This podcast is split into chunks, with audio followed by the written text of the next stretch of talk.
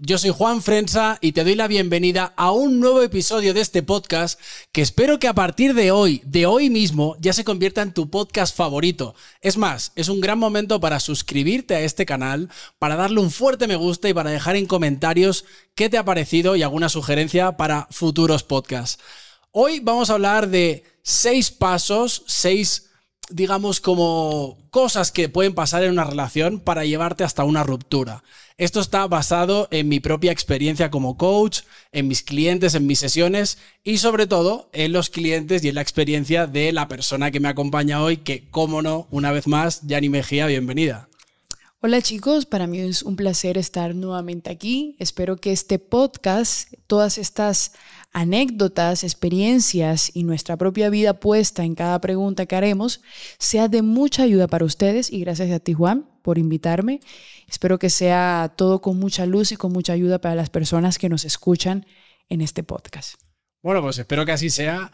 Más que seis pasos, lo vamos a, denominar como seis etapas que pueden haber en una relación que te puede llevar hasta una ruptura. ¿Te parece bien? Sí, me parece perfecto.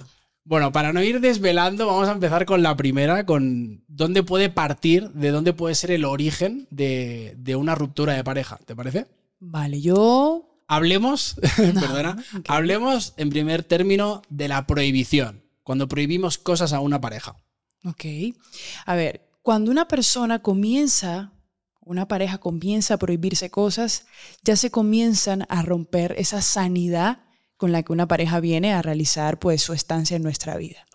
Y quiero que tú me digas, dentro de tu experiencia, ¿por qué le prohibimos cosas a nuestra pareja?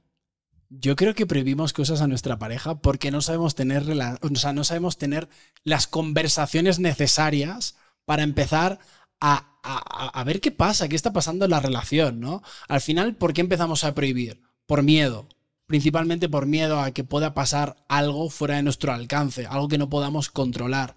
Entonces creo que el hecho de no saber tener conversaciones adultas donde tú puedas poner tus límites, tus deseos, tus inseguridades, tus miedos, todo, el hecho de no ser transparentes en una relación te puede empezar a hacer esa pequeña grieta al principio. No sé qué piensas tú. Sí, yo siento que cuando una persona le prohíbe cosas a su pareja, es una persona que está cuidando sus carencias y sobre todo la carencia principal para mí, que es la inseguridad.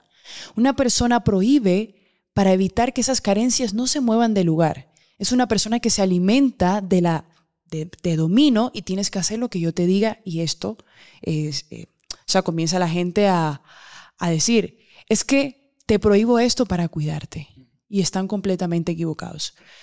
Una persona que se la pasa todo el tiempo prohibiendo es una persona que está en una constante inseguridad, que necesita dominarte y tener todo bajo su control para poder sentirse seguro, entre comillas. Eso es una supervivencia también, pero si se lleva a un límite puede causar muchos daños psicológicos, tanto a la persona que lo vive como a la persona que lo hace.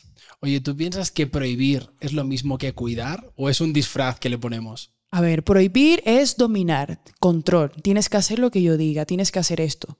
Y cuidar es ocuparse, prestar atención a un animal, cosa o persona para que esté bien, para su bienestar. Entonces, ¿qué pasa? Que muchas veces en terapia me dicen, ay, es que él me cuida y por eso me prohíbe salir porque me está cuidando. No, te está robando libertad. Vamos a partir de que el amor es libertad. Cuando ya se prohíbe, ya le estás quitando oxígeno de liberación a la persona. Prohibir es te domino para no alterar mis, inseguridades marcadas en ti. Entonces creemos que porque nuestra pareja nos prohíbe, nos está cuidando de algo. No. Cuidar es ocuparse para tú estar bien, para tu bienestar. Pero si te está prohibiendo para tu ser, la relación puede estar entrando en un punto rojo donde no te están dejando ser y eso tarde o temprano va a explotar. Totalmente. No dejar ser al otro es, el primer indicador de que algo no funciona bien. Oye, ¿qué empieza a pasar en nosotros cuando nuestra pareja nos empieza a prohibir cosas? Está pasando algo que las personas que están en una relación están normalizando que me han prohibido. Están normalizando, dejé de hacer esto por mi pareja. Estoy normalizando el dejé de ser yo por encajar en mi pareja y en su círculo. Cuando una persona normaliza el que mi pareja me prohíbe cosas, está dañando su integridad, su parte psicológica y su parte mental. Es una persona que está en una cápsula o en una cárcel invisible. Una persona comienza esa autoestima a bajar poco a poco.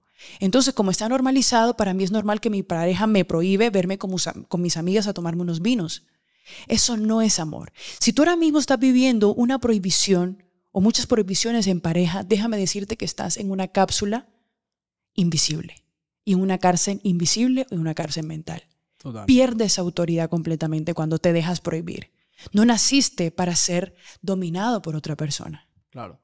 Es más, más que preguntarnos el qué pasa cuando nuestra pareja nos prohíbe cosas, es en dónde aprendiste eh, hacer eso, porque eso seguramente sea un reflejo, un eco de lo que viste en casa, en muchos casos. Seguramente en muchos casos no, relájense, pero muchas veces imitamos lo que hemos visto en casa. Entonces, pues si mi mamá o mi papá le prohibió a un, al otro algo, al final entiendo que eso es lo normal, ¿no? Como prohibirle hacer ciertas cosas o decir ciertas cosas. Mira, pasa algo. Lo que no resolviste en tu casa, con tus padres, con tus hermanos, te va a tocar sí o sí resolverlo en la pareja. Todos los pedos que pasaron en tu familia, viene la pareja a mostrártelo y a tocarte el hombro y decirte, esto no lo hemos saldado. Como siempre hemos hablado, la pareja es un reflejo, un maestro que viene a mostrarte algo. Y las cosas que no has resuelto, la pareja viene también a mostrártelo. Por eso, si tienes carencia en tu familia, la relación te va a mostrar que todavía tienes esas carencias vivas en ti. Entonces, la familia siempre va a ser un reflejo de todo lo que hacemos porque es nuestro árbol genealógico. Eh, de ahí salen nuestros valores y nuestra forma de ver el mundo. Es así como nos programamos. De los siete, de los 0 a 7 años es la reprogramación.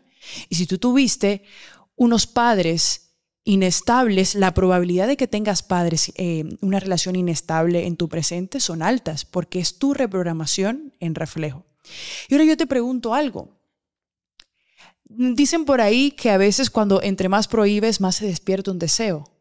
¿Por qué lo prohibido despierta tanto el deseo? Totalmente. O sea, cuando te empiezas a prohibir a alguien algo, igual no tenía ni el deseo de eso, pero es el hecho de decir, ¿cómo que no puedo hacerlo? Yo siempre lo equiparo a un adolescente. Si a un adolescente le dices que no puede salir de fiesta, que no puede fumar, lo castigas, eso va incrementando el deseo porque dice, ¿qué hay al otro lado? ¿Por qué me lo están prohibiendo? ¿Qué hay detrás de todo eso? Y el ser humano es curioso por naturaleza. Entonces, somos curiosos y somos rebeldes por naturaleza. Entonces, en el hecho de tú estar diciendo a alguien que no haga algo, ese deseo va aumentando. No en todos los casos, pero sí en la gran mayoría.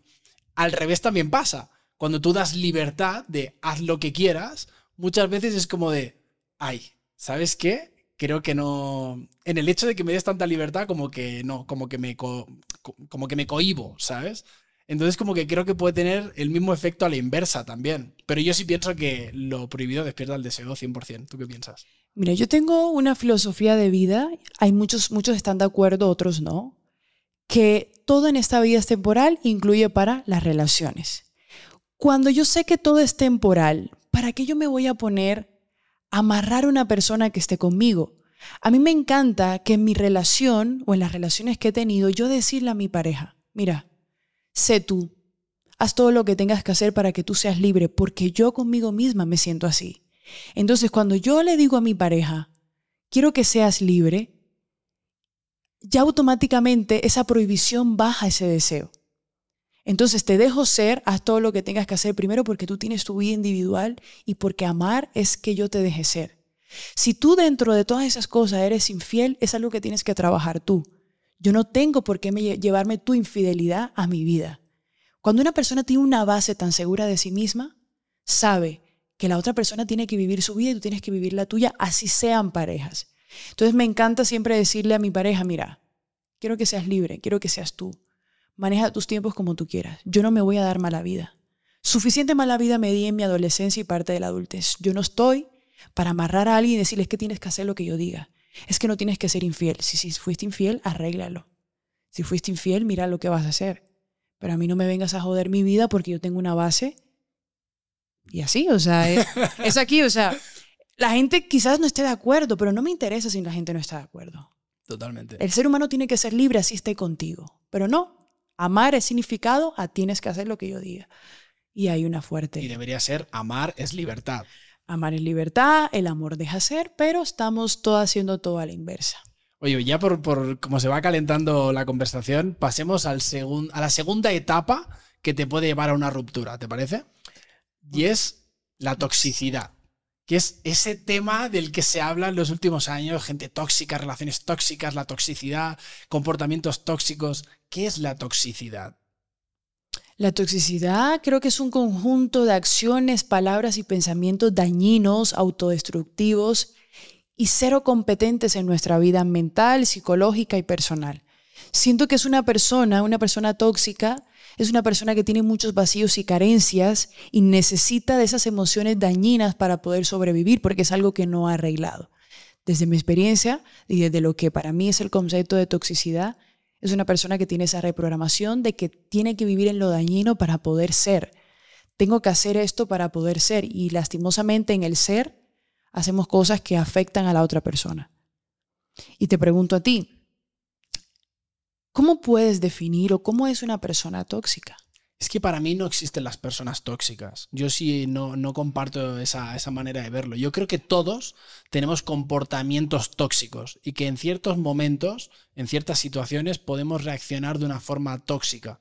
Al final la toxicidad creo que es un acto de egoísmo de cómo quieres que sean tú, de cómo tú quieres que sean las cosas, de cómo la gente tiene que pensar, de cómo la gente tiene que hacer, la gente se tiene que adaptar a ti. Es un acto egoísta para mí, la toxicidad. Es mi forma de verlo, no digo que esto sea realmente así, pero es que no conozco a nadie que se vaya presentando como de, oye, yo soy tóxico, ¿sabes? La gente lo dice de broma, pero nadie oficialmente dice, oye, yo soy una persona tóxica.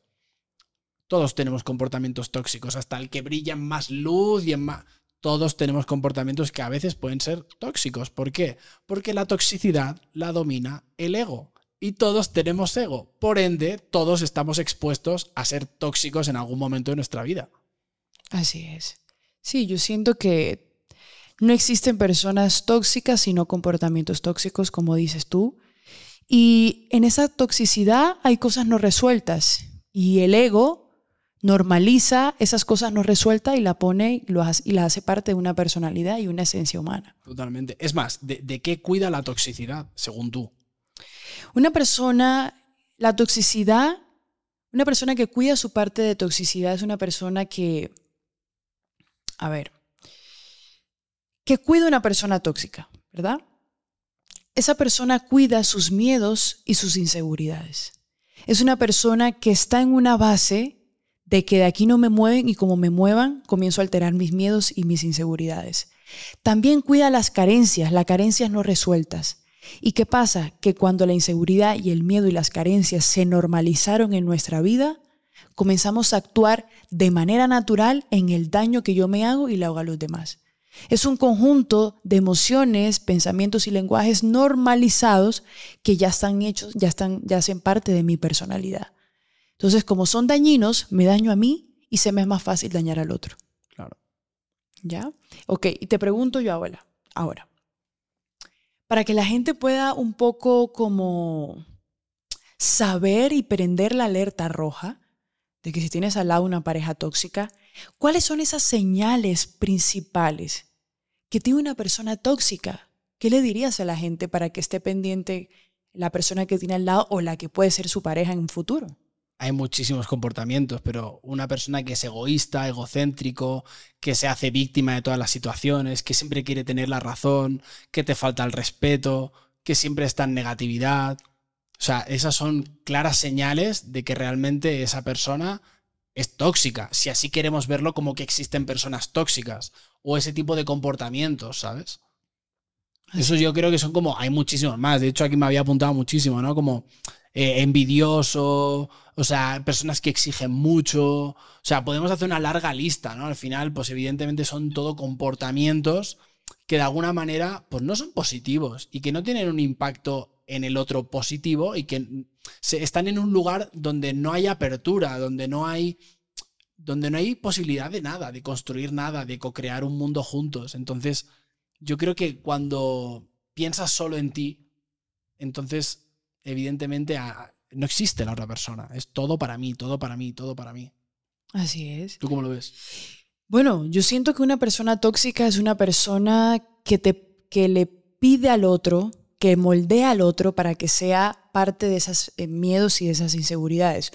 Una señal muy básica de una persona tóxica es una persona que te prohíbe, es una persona que no te deja hacer, es una persona que te, te cuida, entre comillas, desde, desde sus miedos. Es una persona que cualquier acto que digas o hagas comienza a mover la base o tu base interior de, uy, como me muevan aquí, me voy a poner mal. Entonces siento que la señal principal es cuando dejas de ser tú porque la otra persona te lo dice. Para mí eso es señales de que tienes una persona tóxica. Te está moldeando ante sus emociones y carencias y dejas de ser tú.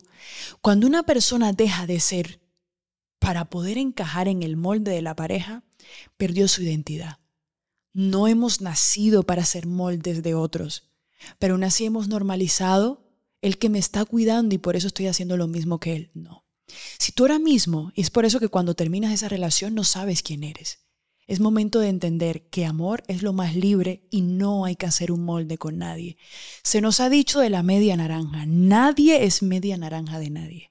Somos naranjas completas que buscan unirse con otras naranjas completas. Como busques la media naranja, entonces quiere decir que tu complemento es otra persona y no eres capaz de darte el complemento a ti. Entonces hay que estar cuidado, hay que estar cuidado con eso. Me hace mucha gracia lo de las naranjas porque no sé quién se lo inventó, pero ha, pero ha trascendido durante décadas ¿eh? esto de la naranja. Bueno, a mí me gustaría decir en vez de las naranjas, aguacates. Todo el mundo quiere ser la mitad del aguacate del otro. no sé Cuidado porque cuando abres un aguacate se queda el, el hueso de dentro de un lado y del otro no. Entonces cuidado, ¿eh? Sí, yo todavía no sé quién dijo lo de las no sé Hay dónde que buscarlo, ¿eh? Por favor, si alguien lo sabe, que lo comente eh, no sé en el vídeo. No sé dónde viene la metáfora de la naranja. La naranja. Tercera fase que te puede llevar a la ruptura en una relación. Creo que estamos yendo un poco rápido para llegar a, a los puntos que realmente necesitan de tiempo y reflexión. Tercera etapa, el deseo. Así es. A ver, ¿Por qué crees o sientes tú que se pierde el deseo en una relación? Porque dejamos de cuidar al otro. En todos los aspectos. O sea, cuando tú no tienes la capacidad de levantarte un día más por la mañana y ver a tu pareja como un nuevo día, ahí es donde realmente empezamos a, a perder ese deseo.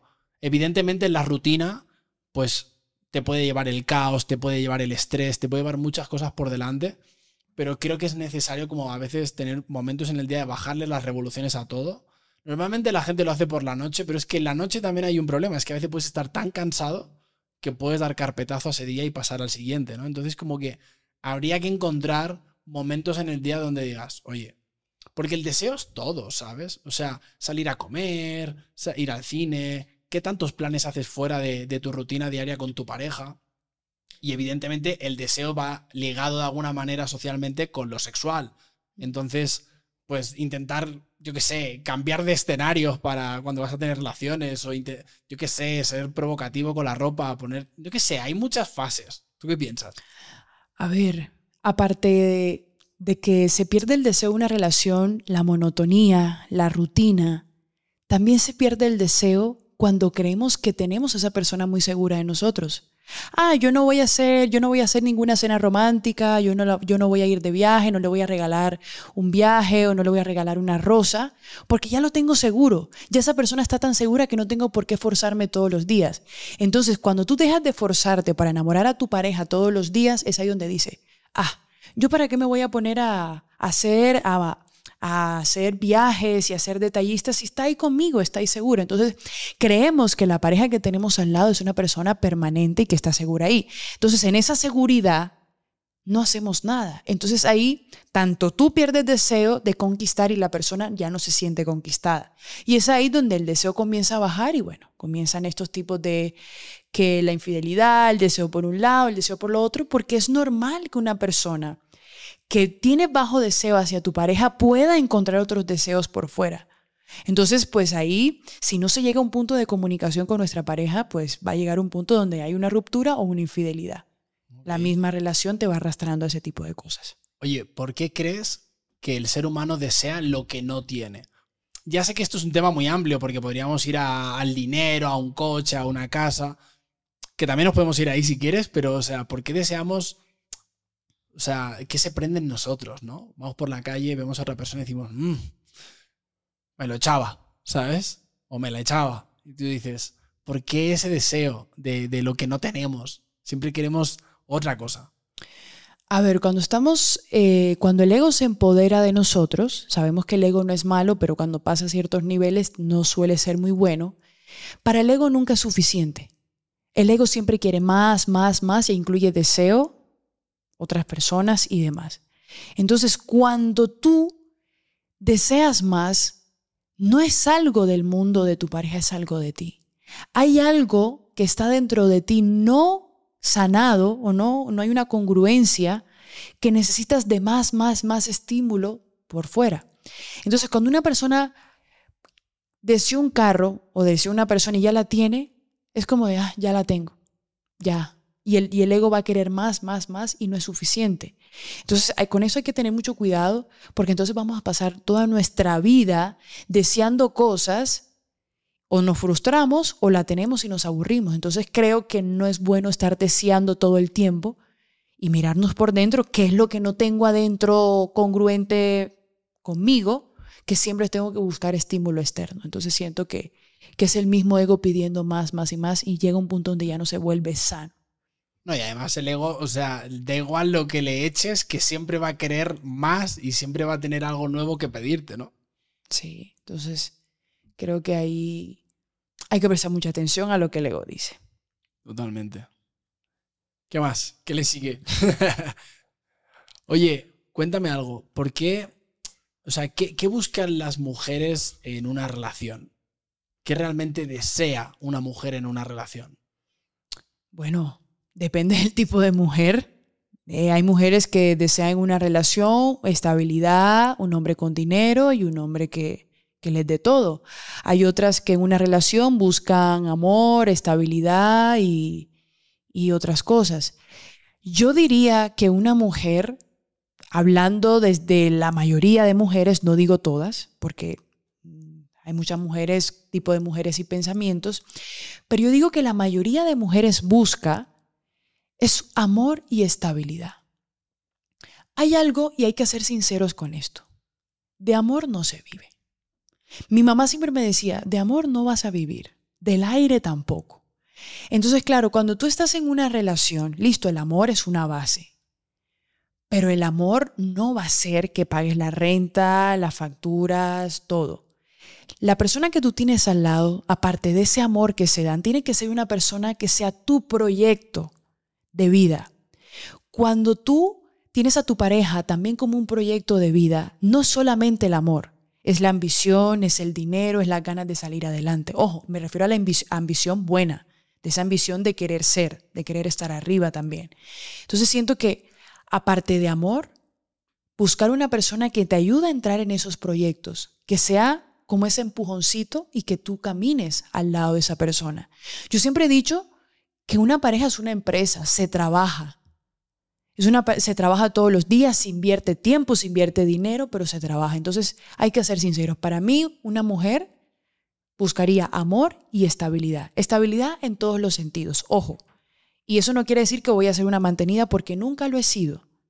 Pero si es de que si puedo estar al lado de un hombre que me ayuda a crecer, no necesariamente monetariamente, pero si una persona que me ayuda a llevar esos proyectos. Entonces es lo que considero. Ok. Bueno, yo creo que eh, con, los hombres sería un poco... Es que también no, puedo generalizar, ¿sabes? Al final yo puedo hablar por mí. Yo, yo creo que al final lo que, lo que casi todo hombre puede buscar en una relación es lo mismo que en realidad busca una mujer. Sí. A ver, igual te, te, te pregunto a ti, ¿qué desea un hombre en una relación? Bueno, es lo que te estoy diciendo. O sea, al final, ¿qué desea? Cada persona desea cosas distintas, pero en esencia todos deseamos lo mismo. Ser amado, respetado, que te apoyen, que tu pareja realmente sea independiente. Yo en mi caso particular no me gusta que mi pareja dependa de mí en ninguno de los aspectos, empezando por el dinero, como con cualquier cosa. sentirte protegido. O sea, y, y, esto lo han dicho muchísimas personas que saben mucho más que tú y que yo seguramente. Al final, en una relación, vienes a, buscar como esa protección que hemos tenido en casa siempre. Y todo lo que no aprendiste en casa, todo lo que no te enseñó papá y mamá, vienes a aprenderlo con tu relación. Entonces hay que tener mucho cuidado de por eso hay que crear relaciones lo mejor, o sea, de a nivel de salud mental tenemos que estar lo mejor posible para que realmente nuestras relaciones sean lo mejor posible, ¿sabes? O sea, que sean sanas. Porque cada vez que tú llegas carente a una relación, está condenado a no triunfar, o sea, está condenado al fracaso. Ojo, al fracaso, que hablaremos más adelante de esto. No fracaso, quizás he estado mal ahí, es como de, no va a ser, no, no vas a aprender todo lo que podrías aprender, no va a ser todo lo bonito que podría ser.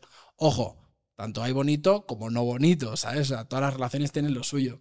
Yo aprovecho esto para decirte algo que lo he hablado en otros podcasts, pero me encanta volver a traerlo y es ¿qué impacto ha tenido las películas de Disney en cómo creamos y cómo concebimos y cómo deseamos las relaciones de pareja? A ver, Disney y la saga esta de 50 sombras. Bueno, eso ya es otro nivel. No, no, no, no. es que te lo, te lo voy a decir y te lo voy a decir por qué.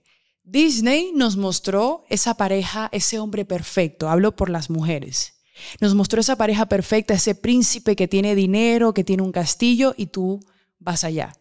La princesa, la final, termina siendo mantenida del príncipe que tiene dinero y es el que tiene las tierras. Y vamos proyectándonos desde muy pequeñas que tiene, estamos buscando la relación perfecta y el hombre perfecto.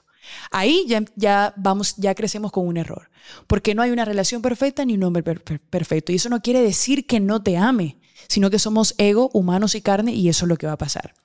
A ver, empezando por ahí por Disney. La segunda, las 50 sombras de Grey.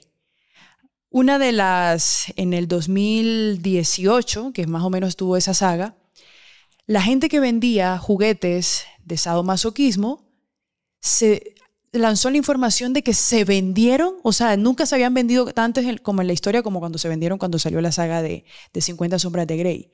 Muchas personas llegaron a terapia a decirme es que me gustaría que, que fuera así, así, así, así. Claro, yo le preguntaba, ¿me estás hablando de que eso que me estás describiendo no es de la saga de 50 sombras de Grey? Sí, es que quiero que sea así. El Christian Grey tiene dinero, es sexy, te azota, te y todo esto. Entonces, si mi pareja no es ese príncipe perfecto y no es Christian Grey, entonces no me interesa. Entonces no soy feliz, porque es que ya tengo la proyección de que quiero que sea así y así es como me, me, me llena. Entonces vamos creciendo por la vida buscando al príncipe azul y a Christian Grey y a la final va a venir el príncipe azul y Christian Grey con una cantidad de defectos, pero no quiere decir que no te ame, solo que no es la proyección. Entonces yo siento que Disney ahí lo vi mal. Tenía que colocar una relación un poco más orgánica para que la gente dejara de buscar esa perfección porque cansa. Totalmente. No, y, ojo, me encanta que saques este tema porque la gente, sobre todo las mujeres que han visto 50 sombras de Grey, se quedan con la parte bonita. Pero también hay una oscuridad muy grande. 50 sombras, ¿sabes? O sea, no solamente habla de, de la luz, lo que pasa es que el mismo contrato que les hace firmar este hombre a esas mujeres si te lo hiciera un tipo que no estuviera guapo, entonces no te interesaría. Te interesa porque es millonario y es guapísimo. Pero si te lo hiciera un hombre que estuviera con barriga y no tuviera aspiraciones en la vida y no tuviera dinero, tú no quieres ese contrato. Tú quieres ese contrato porque es como esa cosa aspiracional, ¿no? Sí, a veces la belleza tiene cara de, de una moral bella. O sea, mucha gente está buscando el prototipo de un Christian Grey y del príncipe azul. Y esa búsqueda cansa. Claro. Cansa, es la constante, o sea, nos han dicho que, que tiene que haber amor, o sea, no es así.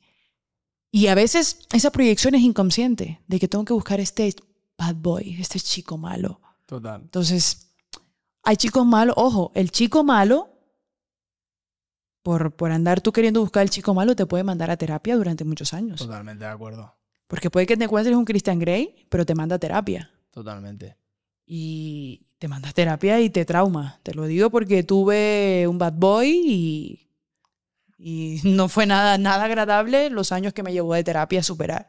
Entonces, es como una recomendación que les dejo ahí. Tratar de cuidar el chico malo, de deseo, porque en realidad sí puede dañar tu salud mental saber con quién, saber con quién no es, con quién nos reconocemos que nos metemos.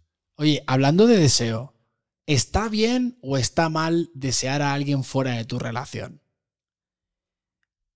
Pues para mí, o sea, no está mal desear a alguien de una relación. Porque a la final, si yo veo a un chico por la calle, me parece guapo. hay un deseo, hay una atracción. Pero es una atracción momentánea, es una atracción que, bueno, me, me gustó, de pronto se me pasó por la mente. Somos personas que siempre estamos deseando algo y la belleza atrae, la forma de vestir atrae, la forma en la que habla atrae. Entonces, si nos vamos por ese camino, entonces todos hemos pecado. Pero también pasa que cuando ese deseo ya lo quiere llevar algo más, teniendo toda una pareja. Una cosa es ver a alguien desearlo momentáneamente, que te guste, te parece lindo, hay una conexión, algo rápido, que tomar a esa persona, conocerla y ya querer algo más allá estando en una relación. Yo, siempre he dicho algo, y lo digo y lo pongo aquí, cuando una persona, cuando tienes una pareja, y tú dejas a tu pareja para irte con otra persona porque se deseaban tanto que ya pasaron al punto de la infidelidad, las probabilidades de que tú vuelvas a ser infiel son altas. Es decir, si tú, ahora mismo estás con alguien que dejó a su expareja para estar contigo, va a ser lo mismo contigo. Entonces, claro, si tú vas a estar en una relación, tienes que abstenerte a sus parámetros. Y no me refiero a ninguna cárcel mental, me refiero a es que tienes un vínculo que tienes que cuidar. Entonces quédate solo o sola. Entonces creemos que está, ay, cuando deja, eres la amante y de repente eres la oficial, eso no es sano, porque va a ser lo mismo. Es que, ah, es que es el amor de mi vida y me ama a mí, ¿no? Te puede ser lo mismo y las probabilidades son altas. Entonces hay que estar muy, muy pendientes con ese karma, porque te puede pasar lo mismo a ti. Y te apuesto que esa, esa persona que tienes a tu lado y que dejó a la expareja va a empezar a darte señales de que algo no va a estar bien, porque ya se le vuelve como una costumbre, por así decirlo. Oye, y escuchándote ahora me viene, ¿qué es primero, el deseo o el amor? El deseo. 100%, ¿no? Claro, o sea, para yo amar a alguien primero tuve que tener deseo. Primero el deseo, el gusto, y ya después se va involucrando la emoción, la proyección y demás, y después ya siento amor. Recordar que el amor es ser, es libertad. ¿Ok? Porque una cosa es amor o te quedas en la etapa de enamoramiento, que ya sabemos que enamoramiento es esa etapa donde no todo es verdad. Y, y el amor es donde ya soy y contigo te dejo ser. Pero para que haya amor, primero tuvo que haber un deseo. De lo contrario, para mí no hubo, no es lo primero y después lo otro. Ok. Oye, pasemos a la cuarta etapa que te puede llevar a una ruptura en una relación de pareja que son los famosos celos de pareja. Los celos. ¿Qué son los celos? Ok. ¿Qué son los celos? Cuéntamelo tú.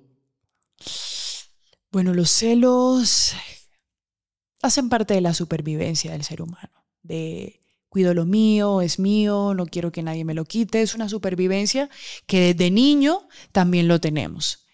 El tema es cuando los celos traspasan nuestra salud mental, tanto el que la siente, tanto el que la recibe. Entonces los celos sí es, hace parte de esa supervivencia, pero no es sano cuando ya, ya nos está deteriorando por dentro, ya nos está causando un hueco de inseguridad y siento que una persona que tiene, siente demasiados celos es una persona con exceso de inseguridad, con exceso de identidad de no saber quién eres. Porque cuando tú sabes lo que das, a ti no te tiene por qué preocupar si tu pareja habla o conoce a otra persona, porque tú sabes lo que das, tú sabes lo que eres. Y si tu pareja no te valora, pues es una señal de la vida diciéndote que esa persona no es. Pero cuando eres tan lleno de ti, los celos no tienen por qué causarte un hueco en tu salud mental, porque la esencia lo llena todo. Entonces una persona que siente celos a cada rato es una persona que está vacía, que solo se llena con la presencia y con la prohibición de que la persona esté ahí a su lado. Entonces, siento que para mí es una representación de lo que podría ser celos. Ahora te pregunto yo a ti, ¿qué sientes o qué consideras que cuidan los celos? Bueno, o sea, los celos en sí mismo... Eh, es que es un lado como muy oscuro los celos, ¿no? Porque, o sea, nadie quiere sentir celos ni, ni estar celoso de su pareja ni nada, pero realmente lo peor de los celos es lo que te imaginas. Lo que te imaginas siempre es mucho peor que lo que en realidad te ha pasado. Evidentemente podrá decir mucha gente y dejará comentarios diciendo que lo que se imaginaban estaba por debajo de lo que pasó. Sí, pero en la gran mayoría de casos, los celos es una matrix creada por tu ego donde te mete en una como en una realidad alterna donde tú empiezas a crear todo un mundo de, de, barbaridades y catástrofes que pueden estar pasando mientras tú no estás viendo eso en directo, ¿no? Entonces, los celos te llevan a uno de los lugares más bajos que puedes caer en una relación, que es imaginarte lo peor de tu pareja con otra persona, con un tercero, ¿no? Entonces, los celos de alguna manera cuidan, para mí, de, de tu víctima, ¿sabes? Porque cuando sientes celos, ¿de dónde se detonan los celos? ¿Realmente tu pareja te está dando motivos para ser celoso? O sea, ¿realmente hay unos motivos? ¿O es que tú traes esto porque en otra relación te pusieron el cacho y entonces estás pensando que también va a volver a pasar aquí? Porque evidentemente si no sanaste esto, sí, amigo, amiga, volverá a suceder. Porque la vida, Dios, en lo que creas, vuelve a ponerte una vez más en la misma pantalla, en el mismo videojuego, para ver si has aprendido lo que realmente tenías que aprender. Porque no olvidemos que las relaciones vienen a mostrarnos todo lo que somos nosotros, todo lo que no hemos sanado, todo lo que tenemos que aprender. Entonces los celos es una gran oportunidad para darte cuenta de quién estás siendo tú en tu relación, desde qué lugar estás construyendo tu relación, qué te estás contando de tu relación. Y si realmente tienes celos porque esa persona te está dando motivos a tu juicio, tienes una gran oportunidad que es terminar la relación. Así es, a veces pasa que no hemos sanado lo que hay detrás de los celos. Y pasamos relación de relación sintiendo celos y a veces los celos no son la persona. Eres tú con deudas no pagadas de ti mismo y de esas carencias que tienes. Porque a veces tu pareja simplemente es amiguera. Pero tus celos, para, para esas emociones no sanadas que hay detrás del celo, eso que está haciendo es engaño. Entonces, si nos vamos a la raíz del engaño, hubo engaño desde que eres un niño, entonces todo el mundo te está engañando y a veces los celos no son ni siquiera producidos por tu pareja, son producidos por ese hueco o por esa carencia que hay en tu mente de que siempre me están engañando y tengo que colocar mi botón de supervivencia, celos, para cuidar esa carencia que tengo. A veces no eres la persona, eres tú con esa herida abierta y representas los celos de esa forma. Claro. No, y aparte creo que a veces se normaliza el tener celos y a veces se medio confunde con la envidia. Ojo, en una relación también hay envidia, ¿no? De que al otro, el otro esté ganando más, que al otro le esté yendo mejor, que al otro le estén pasando cosas mejores. Y está bien. En realidad está bien sentir celos. Otra cosa es que tú luego lo ejecutes con tus acciones. ¿no? Lo que hablábamos antes, que empieces a prohibir, que te metas en, en todas estas fases que en realidad no te van a llevar a nada. ¿Sientes celos? Gran oportunidad, amigo o amiga, para darte cuenta de ti. Porque esto habla de ti todo el tiempo. Las relaciones vienen a mostrarte a ti, ya lo hablamos en otro podcast. No hablan del otro. El otro está siendo otro. El otro. Entonces, ¿quién está siendo tú? ¿Sientes envidia de tu relación? Ok, ¿por qué no te acercas y le dices, oye amor, ¿cómo estás haciendo esto? ¿Cómo puedo yo mejorar esto? estoy viendo que a ti te está yendo mejor en esto. ¿No? Es verdad que los hombres, por ejemplo, en muchas ocasiones nos podemos poner celosos por cómo se viste nuestra novia, nuestra mujer. Es decir, oye, pues que se vista como quiera, ¿no? O sea, pues si ya quieres hincharte del ego, hinchate a lo social, a mira qué pedazo de mujer estás llevando o qué pedazo de hombre que todo el mundo lo está viendo y sabes que está contigo, no con el resto. O sea, lo puedes interpretar siempre desde mil millones de maneras, pero ¿a qué lugar vamos? A la víctima. Ah, es que me está haciendo esto, es que cómo puede ser que me haga esto, cuando lo podrías estar viendo desde el, desde el lado contrario, de decir, oye, tengo una novia muy sexy y está conmigo y todo el mundo la mira. Otra cosa es que le falten al respeto, que ahí puedas decir, no sé, o hacer algo, pero si no, o sea, creo que confundimos muchas cosas. Sí, o sea, mira, hemos normalizado los celos. A veces yo voy a, me quiero tomar algo con una amiga o con una amiga que está casada y me he encontrado con respuestas. Es que no puedo ir porque mi marido, mi novio es celoso. O sea, y lo dice con una normalidad. Yo digo, Dios mío, ¿cómo, cómo no puedes venir a tomarte un café? Porque tu marido o tu novio no te deja por celos. Entonces, claro, ya, ya eso se vuelve una reprogramación porque es la persona con la que vives o que compartes. Entonces es normal que a ti te dejen de hacer cosas por la inseguridad y los celos del otro. Y así está viviendo muchos hombres y muchas mujeres. Si la pareja que tienes a tu lado no te está dando la seguridad que tú necesitas, pues considera terminar. Porque tú no puedes pasar por encima de ti y pasar por encima de tu salud mental. Entonces está normal, la gente está normalizando que los celos es cuidarme. No, cariño. Los celos están encerrando y eso te va a costar más adelante esa pérdida de identidad. Que tú no puedas ser tú por los celos del otro si el otro tiene celos, pues que lo trabaje. Pero tú has venido a ser libre desde que naciste. Si tú te vas, a contar esta historia de que es que no, no puedo viajar porque mi novio me da celos, entonces ¿qué clase de vida estás viviendo? Y es aquí donde vuelvo y digo, de amor no se vive, se vive de cómo estoy, de cómo me siento y qué es lo que proyecto. Entonces hay que estar muy pendiente de qué he dejado de ser yo o si realmente soy yo con la persona que tengo al lado. Porque si la respuesta a esta pregunta es un no, déjame decirte que va a ser algo que te va a pesar más adelante. No, y no es bueno normalizar los celos. Totalmente. Pero veámoslo así. Está comprobado que nuestras emociones tienen un impacto directo en nuestro cuerpo, en nuestros órganos. Entonces, evidentemente, sentir celos, que es algo negativo, va a tener un impacto en tu propio cuerpo. Entonces, aquí hay de dos. El que siente celos y no lo dice, y un día estalla, que eso yo creo que está mal, o el que siente celos levanta la mano y dice, oye, estoy sintiendo celos. Y puedes tener una conversación, porque está bien tener celos. No pasa nada.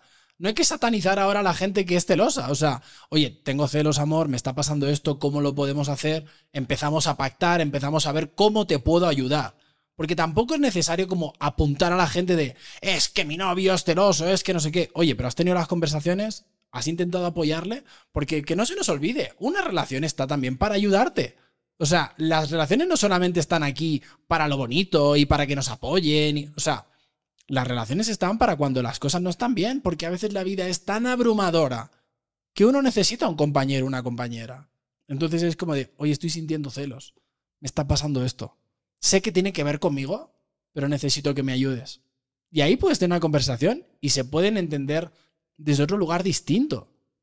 Entonces, que no se nos olvide que todo lo que, toda la emoción que pasa por nuestro cuerpo, si no la exponemos, si no la sacamos, nos puede acabar enfermando. Dicho por psiquiatras, por médicos, por mucha gente. O sea, toda la emoción que tú no gestiones acaba teniendo un impacto en tu salud. ¿No? Totalmente, totalmente. Y bueno. Pasemos a la quinta etapa, la penúltima, que te puede llevar a una ruptura de pareja, que es, evidentemente, la infidelidad. Así es. ¿Qué podemos hablar aquí? ya, te, has rido. Oye, ya, que te estás riendo, te voy a preguntar. ¿Alguna vez has sido infiel? Sí, he sido infiel. He sido infiel. ¿Por qué? O sea, cuéntamelo. He sido infiel porque mi pareja se sentía muy segura de mí. Eh, fue una persona que creía que nunca me iba a mover y que siempre iba a estar detrás de él. Y entramos en un tema de monotonía, un tema de discusiones, un tema de prohibición. Y yo me, me, fui desintegrando, el amor se fue perdiendo. Y sí, llegué a ser infiel. De hecho, mm, es algo que, que sé que estuvo mal, pero también tenía mis razones muy claras para ser infiel. Ya cuando yo veo que ya tengo el deseo de ser infiel, ya yo digo, tengo que terminar la relación. Porque es ahí donde yo me di cuenta, no estoy amando a la persona que tengo al lado. Yo no soy partidaria de amar dos personas a la vez. Hay una que siempre vas a amar más que a la otra. Pero siento que tener una doble vida no es sano. Entonces me di cuenta que después de esa infidelidad, lo mejor que la vida me pudo haber mostrado fue terminar. Qué feo es estar en una relación y tener que desear a otras personas porque en tu pareja no encuentras eso, ni que tú misma te das ni lo que tu pareja te da. No juzgo a las personas que son infiel, pero sí pregúntense por qué están siendo infiel y si es momento de empezar a cerrar ese ciclo que ya no me está sirviendo. Porque para tú ser infiel y tener una doble vida y no estar en paz, yo prefiero terminar y poder hacer de mi vida lo que yo haga sin tener que lastimar al otro. Totalmente. Bueno, yo también, yo también lo hice en un pasado y lo dije en el, en el otro podcast. Aprendí mucho, pero también con los años, y ahora que soy coach, de ver a tantos clientes y clientas en esos lugares, voy a decir algo que igual va a levantar ampollas, pero yo prefiero una persona que ha sido infiel y, se ha arrepentido que una persona que, que le han puesto los cuernos y sigue en ese lugar de víctima. ¿Por qué? Porque la persona que se ha arrepentido ha aprendido algo, se ha dado cuenta de que lo ha hecho mal, ha tenido que tener un proceso hasta darse cuenta de todo eso. El que se queda en la víctima es que me pusieron los cuernos, es que me fueron infieles, ¿qué tal? Todo el rato quiere algo de retribución, quiere algo a cambio. Está buscando algo en esa victimez. Entonces, yo literalmente prefiero a alguien que lo ha hecho y se ha arrepentido a una persona que está ahí contándose el pobrecito de mí. O sea, literalmente pienso que es mucho mejor lo otro. O sea, nadie es perfecto. Todos tomamos decisiones incorrectas. Otra cosa es que tú seas infiel y te quedes en ese lugar de me vale madres. Eso es otra cosa. Pero si te has arrepentido, a veces también hay que darte cuenta de qué has hecho tú, quizás también, para que esa persona tome esa decisión.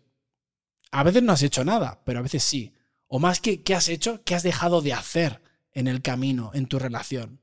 Las cosas no son gratuitas. Siempre hay algo detrás, siempre hay una historia. ¿No? Sí, así es. O sea, yo siento que, a ver, cuando ya decides ser infiel es porque hay algo que se partió, hay algo que se movió, hay algo que ya no conectó. Eh, y a veces lo justificamos con otras cosas. Entonces, ¿qué pasa? En mis relaciones o en mi relación, me, quiero que la, o sea, a mí me gusta que en mi relación me digan si fueron infiel o no.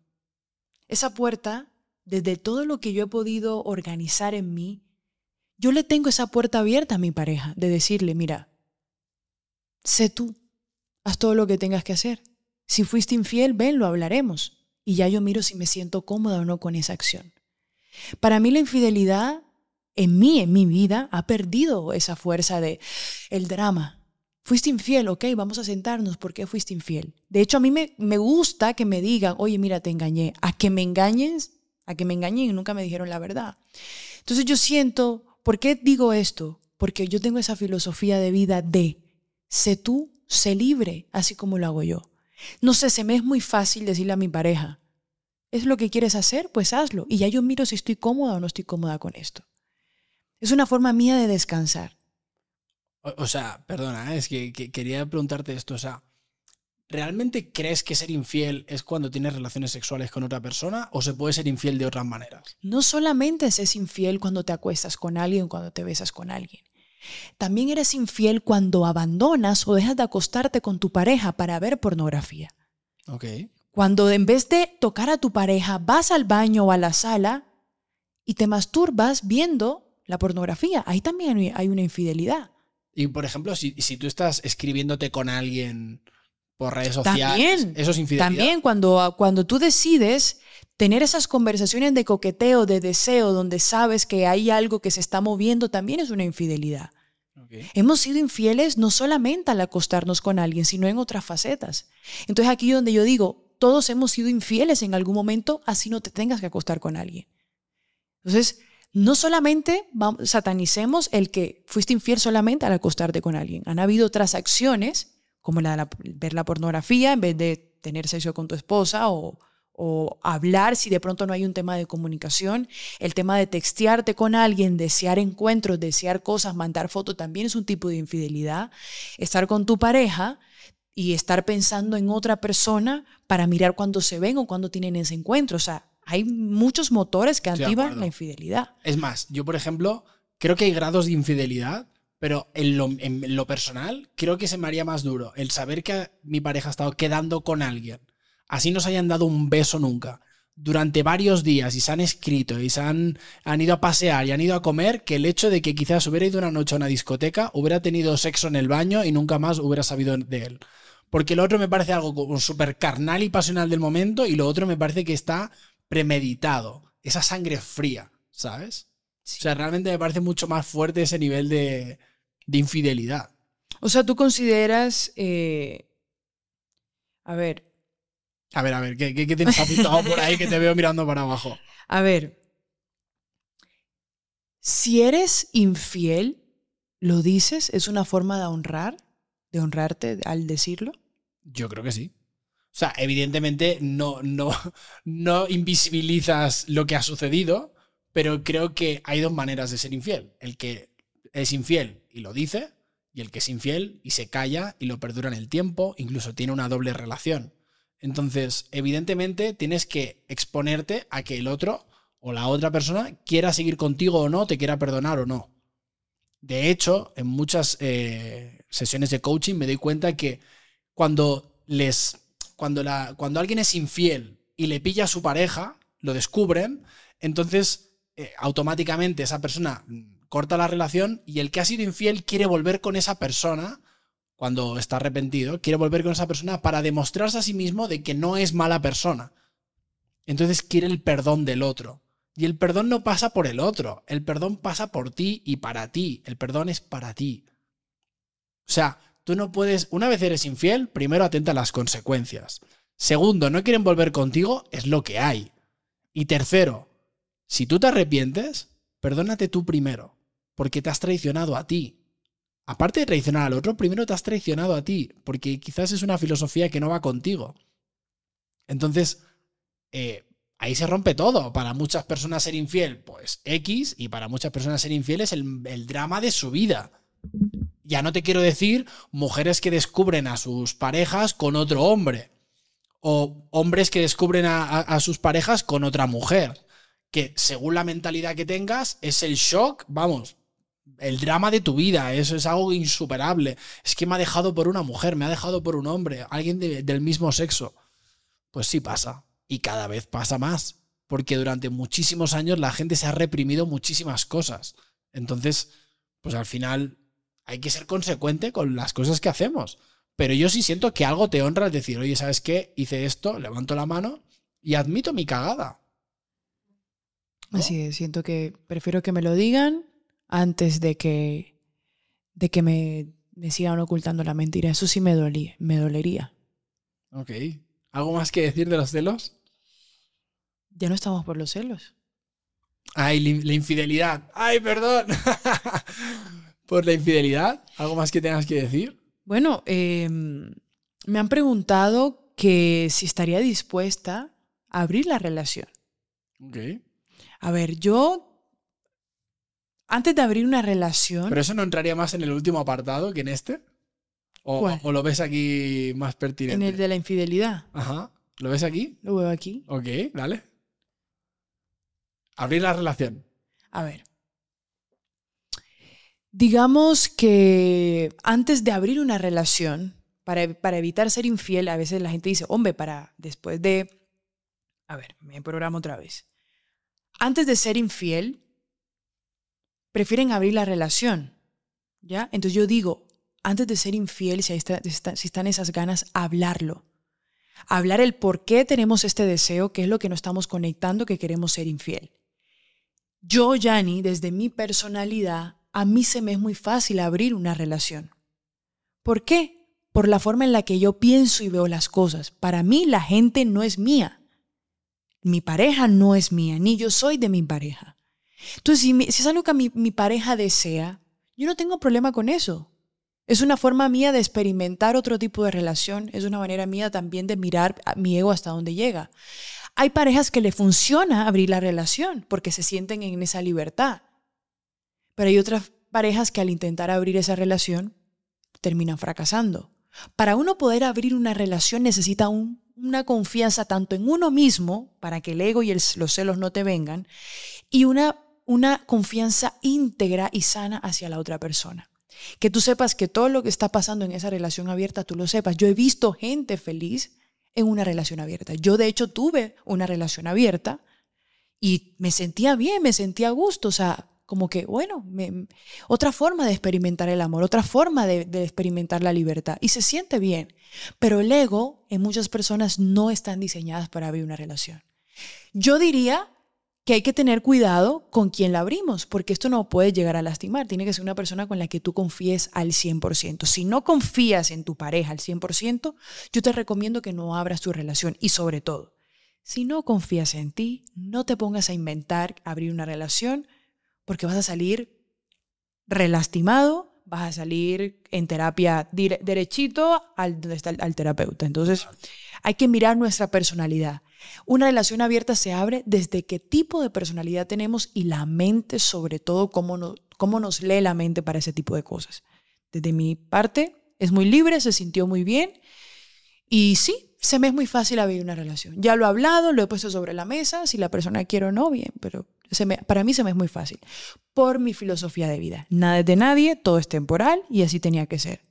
Yo fluyo con eso también. Yo no me pongo resistencia. Yo ahí, por ejemplo, soy incapaz porque no, o sea, no, no concibo así una relación, pero me parece súper respetable quien, quien lo vea así. Sexta etapa de cómo llegar a acabar una relación, que es evidentemente la sexta etapa, la ruptura. Hablemos de las rupturas amorosas, sea por el motivo que sea. Entonces, ¿de qué nos habla? ¿Qué quiere decir una ruptura? No sé tú si te quieras poner muy espiritual y muy energética. A ver, una, una ruptura nos dice que un ciclo se acabó. A veces pasa que le pedimos al universo, a Dios, a lo que creemos, dame cambios. Y lo primero que te pone de cambio es una ruptura. Hace parte de la transición que tenemos. O sea, perdona, ¿eh? o sea, ¿una ruptura es un nuevo ciclo? Claro, una ruptura es un ciclo que se cierra y se abre otro. Tenemos que estar muy pendiente cuando tú pides algo al universo y también para lo que estás destinado. Quizás esa persona no estaba destinada para el siguiente nivel y pues bueno, pues la ruptura viene. El dolor es, el dolor es inevitable, pero el sufrimiento es opcional. Entonces la ruptura es la vida diciéndonos, hasta aquí llegó este avión, hay que bajarnos y tomar otro avión que nos va a llevar hacia otro destino hacia otra visión de vida, hacia otra forma de hacer y de ver las cosas. Entonces, por eso es muy importante que cuando terminamos una relación, darle gracias a la persona. Creemos que cuando terminamos una relación me tengo que quedar con odio y resentimiento. Sí, también la gente dirá, sí, pero depende del contexto, sí. Pero se te va a hacer más fácil agradecer para soltar que en vez de quedarte con el resentimiento. Creemos que si estoy resentida, con mi pareja la voy a olvidar, no. La gente que nos está viendo, me gustaría saber si ese resentimiento te ha hecho olvidar a tu pareja. No, va a estar ahí, ahí, ahí, porque son emociones lentas, son emociones que pesan. El agradecimiento es una forma de decir, mira, esa era la, era la única forma en la que el universo me tuvo que decir que tú no eras para mí. Agradecelo, porque es que se están mandando a un siguiente nivel es una misma situación, pero los observadores son diferentes. Ya tú miras qué observador te funciona más para el discurso que tú mismo te dices. Ok. Oye, hablando en este apartado, te quiero hacer una pregunta que tú ya lo has respondido mucho en tus redes sociales, pero la quiero volver a traer, que ya te estás riendo, ¿no? Que es la siguiente. ¿Por qué una mujer se ancla más que un hombre energéticamente después de tener relaciones sexuales? A ver, esta información, porque la gente a veces me, me dice ¿De dónde la saco? Esta información que voy a decir a continuación de esa pregunta que tú me haces viene de la filosofía y de la práctica del Tantra y de todo lo del libro tibetano sobre las energías. Y en el Tantra vive todo este tema sexual. La mujer es la quien recibe el hombre porque la mujer es la que tiene la puerta abierta, tiene la, abertura, por así decirlo. El hombre entra. Nosotros, las mujeres somos más emocionales, somos más receptivas y más sensibles. Nosotros las mujeres vamos a recibir más impacto en la energía que el hombre. El hombre puede que progresivamente lo sienta, pero la mujer es la que carga más esta energía. Me refiero a nivel energético, no me estoy metiendo con emociones. ¿Ok? Entonces, una mujer, cuando hay encuentros, quien carga emocionalmente perdón, quien carga energéticamente esto es la mujer. ¿Ok? Quien carga esta, esa energía tanto de ella como del hombre es la mujer. Entonces, por eso yo siempre le digo a las mujeres que van a mi terapia, entra en tu cuerpo la energía que tú quisieras proyectar, porque si te llegas a anclar más que el hombre después de tener relaciones sexuales, por ley y por energía y por nosotras tener la puerta abierta. El hombre entra y deposita, el hombre entra, pero quien tiene la parte abierta somos nosotros. También recordar que los campos, los vórtices energéticos se renuevan cada siete años, según el budismo y el tantra también. Entonces hay que estar muy pendientes a ver con quién nos acostamos porque es una energía que queda en nosotros. ¿Ok? Entonces, esa parte. Es que te estaba escuchando ahora y me di cuenta que en los tiempos que corren hoy en día se disfraza, el sexo se disfraza de amor. Las relaciones eh, de una noche se, quieren disfrazar de amor porque como nos está dando miedo tener relaciones, lo que intentamos es que en, un, en una relación eventual de una noche, queremos que esa persona se convierta en nuestra pareja por una noche. Y ahí creo que se empiezan a poner cosas sobre la mesa que pueden traer muchísimo daño y unas consecuencias terribles. Sí, o sea, y aquí te pregunto, ¿los hombres, los hombres superan una relación antes que las mujeres o es un mito? Yo creo que es un mito. Es un mito, primero porque yo hablo por mi propia experiencia y luego hablo de todos los clientes que tengo. Yo tengo clientes que han pasado una ruptura en nada y tengo clientes que llevan años intentando pasar página con esa relación. Yo no creo que tenga que ver con el sexo de nadie. Creo que tiene que ver con lo trabajado que estás tú y lo muy adueñado de que estás tú de ti mismo, empoderado con tu amor propio, atesorando tu historia. Cuanto más te conoces a ti y más te quieres tú, es más fácil o, una, es más sencillo salir de, una ruptura, de, de todo. Porque como siempre digo, dolor va a haber, pero sufrimiento lo eliges tú. Entonces, tiene que ver con tu historia, tiene que ver con lo que te han contado. Si te vives que es el drama de tu vida, que después de 30 años de relación se ha roto porque te, habían, te habías comprado la historia de Disney, entonces sí la vas a pasar mal. Pero si no, pues no, o sea, puedes seguir adelante y no pasa absolutamente nada. El tema está en qué historia te has comprado tú de cómo tiene que ser la relación, básicamente. Así es, así es. Yo siento que, que los hombres también lloran y la pasan muy mal cuando terminan una relación. Es que se nos ha dicho que la mujer es la que solamente sufre por amor. El hombre también sufre por el amor, que tiene otros mecanismos, sí, pero también sufre. Yo tengo un amigo muy cercano que lleva sufriendo una ruptura durante mucho tiempo, así como una mujer. Pero es verdad que el hombre tiene como una cierta facilidad, pero hay mujeres que también tienen esa facilidad. Entonces yo siento que es mitad y mitad. También es verdad que nosotros las mujeres somos un poco más emocionales, somos un poco más sentimentales del que hubiera pasado y los hombres son como que, bueno, ya me conseguiré otra. Algunos, no digo que todos. Yo creo que eso es una máscara social. Es decir, sentimos igual, solo que socialmente nos han vendido la historia de que un hombre no se puede mostrar vulnerable a no ser que sea gay o sea una persona artista o muy, yo qué sé, ¿sabes? Y realmente eso es una mierda, eso no ayuda.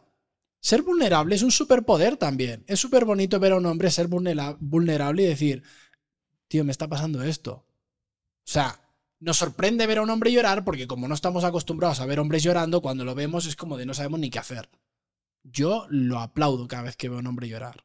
Y además, voy a cerrar con esto las relaciones, de verdad, vienen a hacernos vernos a nosotros. Tiene que ver contigo. Entonces, cuando acaba eh, una relación, cuando se rompe, hay que intentar dejarlo de la mejor manera posible y sin que haya algo que te vaya a mandar a terapia. Aunque luego vayas a sanar cosas y tal, pero que no vayas ahí jodido, ¿sabes? O sea, gente, si se acaba el amor, está bien. O sea, no pasa nada, nadie se muere, o sea, todo sigue su ciclo natural. Entonces, ¿se ha acabado el amor? Ponlo, ponlo bien, ¿sabes? Pon un cierre a la altura. O sea, es básicamente lo que yo le diría a la gente. O sea, la ruptura va a llegar, ya sea por muerte, ya sea porque se acaba el amor, ya sea porque se acaba el deseo, porque cambian las metas, cambian los planes, cambia todo. Si tú estás vivo, es muy probable que tus relaciones no duren lo que duraban hace 50 años. ¿Por qué?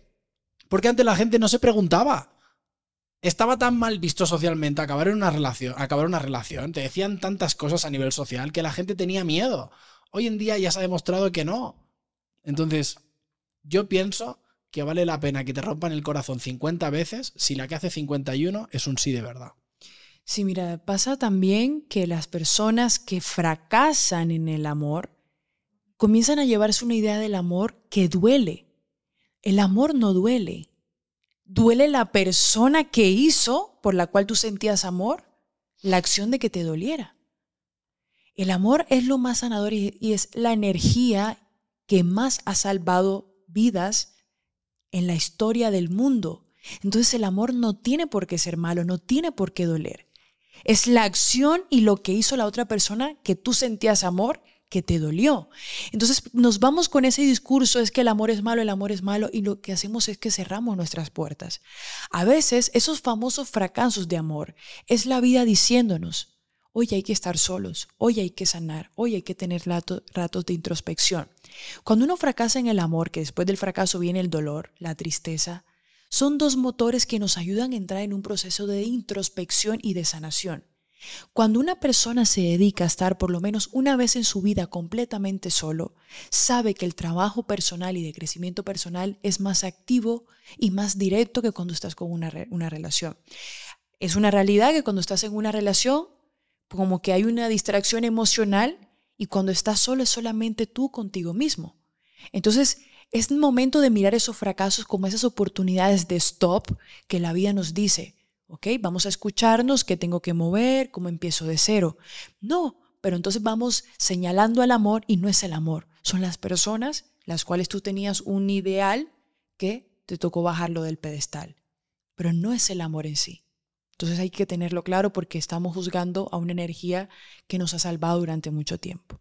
Hay que tenerlo claro, Yanni Mejía. Sí. bueno, pues hemos llegado al final de este podcast. La verdad está increíble. Espero que os sirva. Eh, por favor, si os ha gustado este podcast, dejad un comentario, un fuerte like, suscríbanse al canal que necesitamos de su ayuda para seguir creando todo este contenido y dejen ideas de temas que realmente pues, les estén pasando, que realmente quieren que, hablemos aquí. Un día podemos hacer un podcast de preguntas y respuestas con la gente que nos sigue. Así que por favor, eh, apoyen el canal, es súper necesario para seguir creciendo. Yani Mejía, ha sido un placer. Juanchito, gracias. Nos vemos próximamente